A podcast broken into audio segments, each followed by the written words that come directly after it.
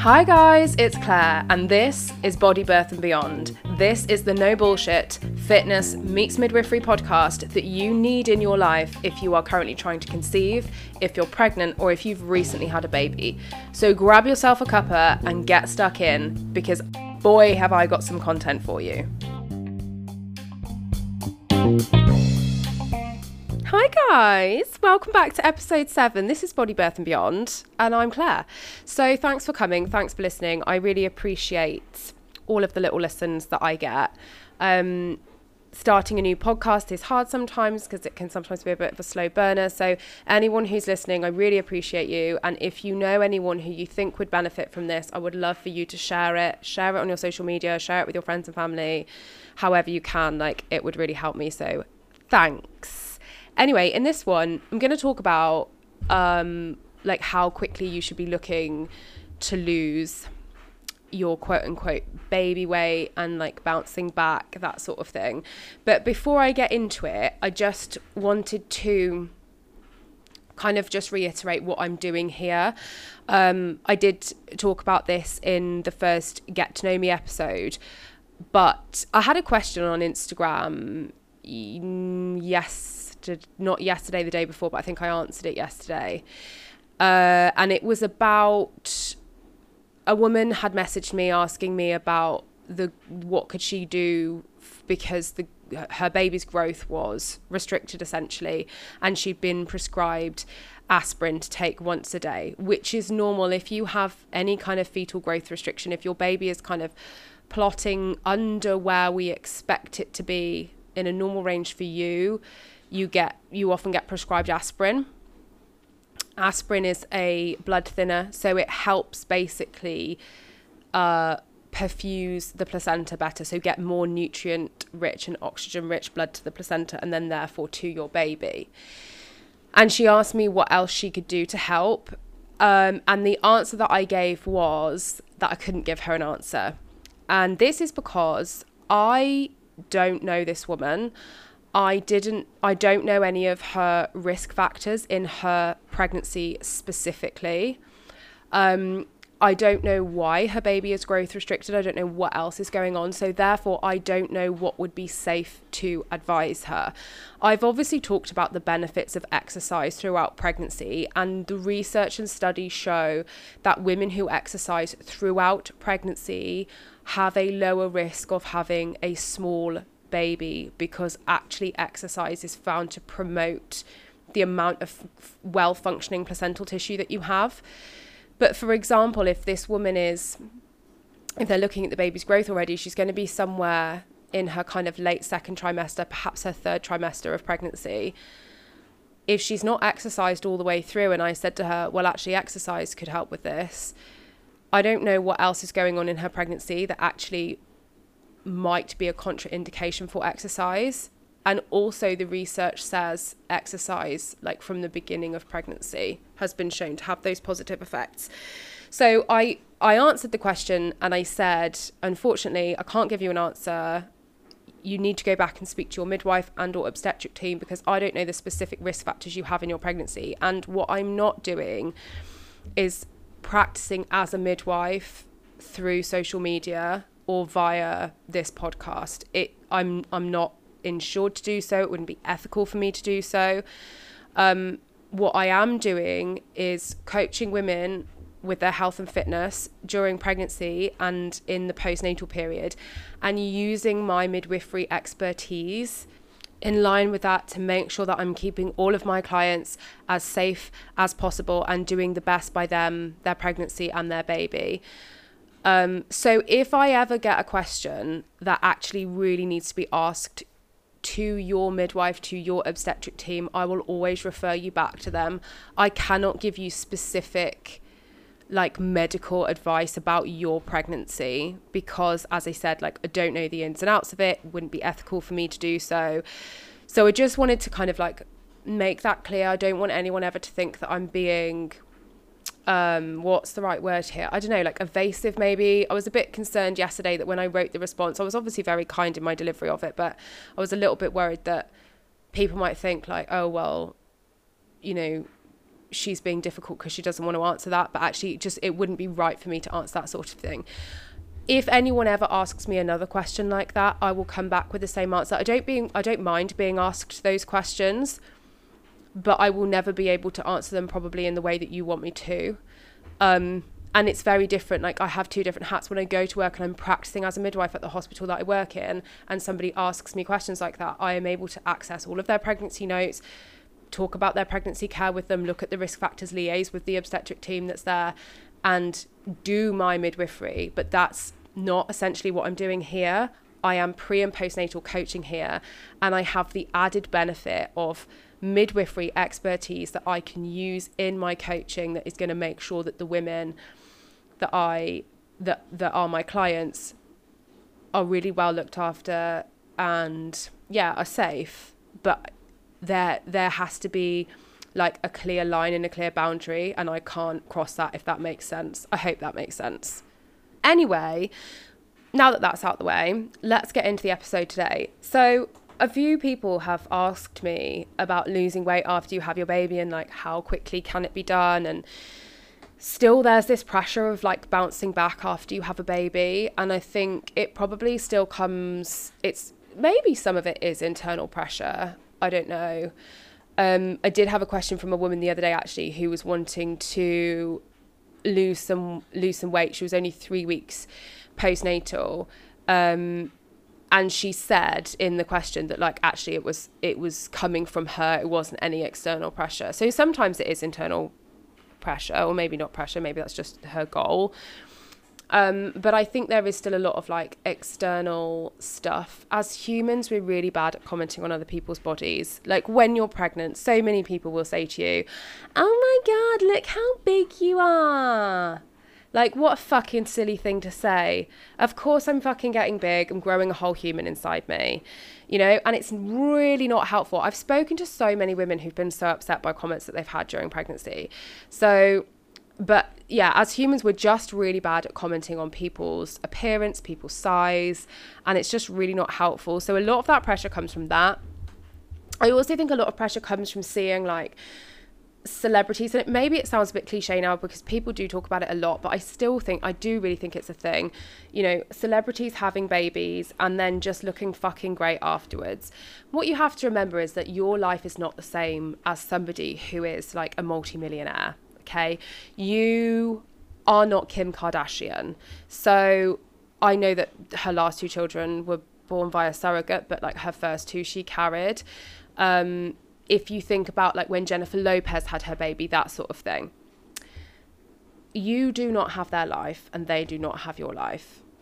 Kim Kardashian and Jennifer Lopez and all of the other celebrities that have babies and quote unquote bounce back afterwards can potentially afford to have a personal trainer on hand whenever they want one, probably a chef to cook for them, to cook meals for them, to make sure that they're eating within a certain energy range, which means that they're going to either maintain the body that they've got or potentially lose body fat if that's what they want to do. They're going to have help, way more help than, than like your average Joe would in terms of childcare. They'll be able to afford like full time nannies, live in nannies, that sort of thing. So you have to remember that like there is a stark difference between the life of a celebrity that you see and how they appear to bounce back afterwards and your life that you're living where you maybe can't afford any help around the house or childcare. You can't afford to have a full time chef who cooks you your really nutritionally dense, beneficial meals every day. And you can't afford to have a personal trainer come to your house every day of the week to get you to work out in your home gym that you've built because you've got fucking millions of pounds. And the other bit to this is that we only see the snippets. Remember that the media, whether it's social media, whether it's news outlets, magazines, whatever it is that you're looking at, they are mere snippets of people's lives and don't tell us the full story at all. Even reality shows, even people's, you know, if you watch like the Kardashians or anything like that, that's still just a snippet of someone's life. There is still probably what that maybe is like 20% of what you see and there's another whole 80% behind the scenes that you don't see. And we don't see the pressures that these other women are under. We don't see whether or not they're actually able to cope with that and how they're doing mentally. Like having a baby is a huge transitional part of your life physically emotionally mentally. And postnatal depression is a very real thing. And you know we often don't know how other women suffer or not mentally after they've had a baby. Also, a lot of these celebrities that, not that you feel pressure directly from them, but you probably feel pressure from the newspapers and the press and the Instagram stuff that is posted about them, right? But they will feel a huge amount of pressure as well. Like, imagine being in that spotlight and feeling like, fuck, I'm going to have my body ripped to shreds by these absolute vultures unless it looks quote unquote perfect in like the media's eyes. So switch off from all that noise first and foremost because external pressure is not going to help you in any way shape or form. If you have any really annoying family members or like neighbors that are just gobby and nosy and comment on your body, feel free just to tell them to fuck off. Like, I am all about being polite and, you know, I don't like conflict. I don't think it's okay just to be rude for the sake of being rude. But I do think that we sometimes need to stand up for ourselves a bit more. And when someone puts you in an awkward position, an awkward situation, and comments on your body when it's not appropriate to do so, it's okay to be like, actually, like what you just said was really rude. And flip it round and make them feel a bit more awkward because then maybe they'll start changing their behavior and then maybe they won't say shit like that anymore. And then once you've switched off from like external pressure, if you feel any sort of internal pressure, really have a talk with yourself about okay, like what is it that you want to achieve and why do you want to achieve it? Is it because you want to feel really good, because you want to show up at your best? And you want to be able to have more capacity to deal with everything else in your life, in which case that's fine. If the internal pressure is, I want to be the smallest I can possibly be, and I hate this body that I'm now in, then that needs to change somehow. We need to look at kind of reframing that. And one way that you can do that is like your body has grown this baby for you. Your body is incredible. You've grown and you've birthed a whole fucking human. And that doesn't happen without change. But it doesn't mean that your body will look that way or be that way forevermore. You can do things that will help your body get back to a place where you felt stronger and fitter um, and you felt differently about your body again. But essentially, there's no like right or wrong answer to this when people say like oh how long does it take? It takes as long as you want it to. I would if when you've just had a baby like particularly if you're breastfeeding i would never ever recommend going absolutely ham on the old fat loss if like that's your goal.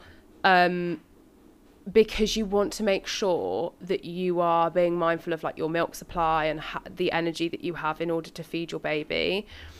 And also it's taken a long time for your body to get to that place. Like you've it's taken 9 months for you to grow that baby and birth that baby and all those physiological changes to happen.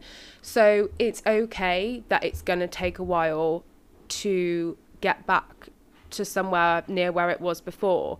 So I would always say, like, take it slow, take a more relaxed approach, and don't put too much pressure on yourself. Because not only would you be having to think about that, but you're also thinking about the new baby that you have. And if, if this isn't your first baby, perhaps you have other children at home, toddlers who also need a lot of attention, as well as maybe like if you don't have very much maternity leave or perhaps you're self-employed so you don't get any maternity leave at all like all of these things you have to juggle and think about. So it's about putting it in perspective and taking it at a pace that's right for you. There's absolutely no right or wrong answer here. It's but it's just got to be right for you. And I think I've probably said this in every episode so far so broken record but I'll always talk about this shit because this is really important if you want to focus on getting yourself healthy after you've had a baby or even while you're pregnant, focusing on nutrition is the best place you can start, like focusing on nutrition and basic movement. So, eating a fuck ton of fruit and veg, having a good amount of protein with every meal, not eating shitloads of really like highly processed, ultra sugary, ultra fatty foods, uh, making sure that you're getting enough whole foods, nuts, seeds, legumes, beans, pulses, that sort of thing, and eating until you're full and then not past fullness is something that can be really helpful for kind of managing weight gain slash weight loss. It's a very underrated tip, actually. It's really difficult to do. Um, but if you can tune into your hunger cues and not allow yourself to eat past the point that you're full, that will be a massive thing. And then, of course, as I mentioned as well, like the gentle movement. So, when you feel like you can get out for a walk, you can do about a thousand steps in 10 minutes. I've worked this out from walking around my teeny tiny house. So I know that when I'm outside, if I go for a 20 minute walk, I'm probably looking at two and a half thousand steps. Obviously, after you've just had a baby, depending on what type of birth you've had, you might need to take it really slow. So starting small and working it up is fine. But in the morning, if you decided, you know, after like a good few weeks and you're feeling stronger and you want to push yourself a bit more, you could go out in the morning, put your baby in a sling or put your baby in the pram and go out for a 45 minute walk. That's going to be like 5,000 steps. That's going to be already halfway to 10k steps and obviously I we always talk about 10k steps being the gold standard. If you want to know why, let me know and I can kind of explain it. It's not that it's any kind of magic number, but it's just kind of a nice place to aim for in terms of your metabolic health but I can elaborate on that if you want me to but but that would be half of your steps and and just focusing on those sorts of things so your nutrition and then basic movement and hydrating yourself properly you will feel so much better. And the most important thing is how you feel, not how you look or how big or small your body is. And when you focus on feeling good, you have more capacity to deal with everything else, and you have more brain space and you have more emotional energy. And probably as a byproduct of all of that, you will see changes that you've been hoping to see in the way your body looks as well. So don't focus on how your body's looking, focus on how it's feeling. But that the byproduct of that will be your body looking different. And that's when you know that you're doing it the right way because you're not solely focused or driven by aesthetics. Now, it's obviously absolutely okay to have an aesthetic goal, to want to look a certain way. There's nothing wrong with that. But it's just when it's solely driven by that, that's when you can come across difficulties and your journey is not so enjoyable. Um, and I think it can affect you a bit more negatively, like on an emotional level. So essentially, how quickly should you be losing weight or bouncing back after you've had your baby? The answer is it's entirely up to you. Get rid of the external noise and the external pressures. Question your internal goals and your internal pressures and work out what it is that you really want and how best you can do that, making small, sustainable changes that are going to fit into your new busy life as a mum that aren't going to add to your stress but actually give you more capacity for everything else. And if you'd like any help at all, whether you just want a casual chit chat with me, or if you're interested in coaching, because I am now offering one to one coaching for prenatal and postnatal mums. So come and get in touch with me. You can DM me on Instagram. I'm always happy to chat to people. Or you can visit my website where you can directly WhatsApp me from there. And I will link all of that in the show notes. But if you keep listening, there will be details of where you can find those places as well. Thank you so much. Love to you all. And I will see you in the next one. If you're interested to know more about body, birth, and beyond, then come and find me on Instagram at Body Birth Beyond and slide into my DMs for a little chat, or visit my website, coachedbyclaire.com. Both will be linked in the show notes.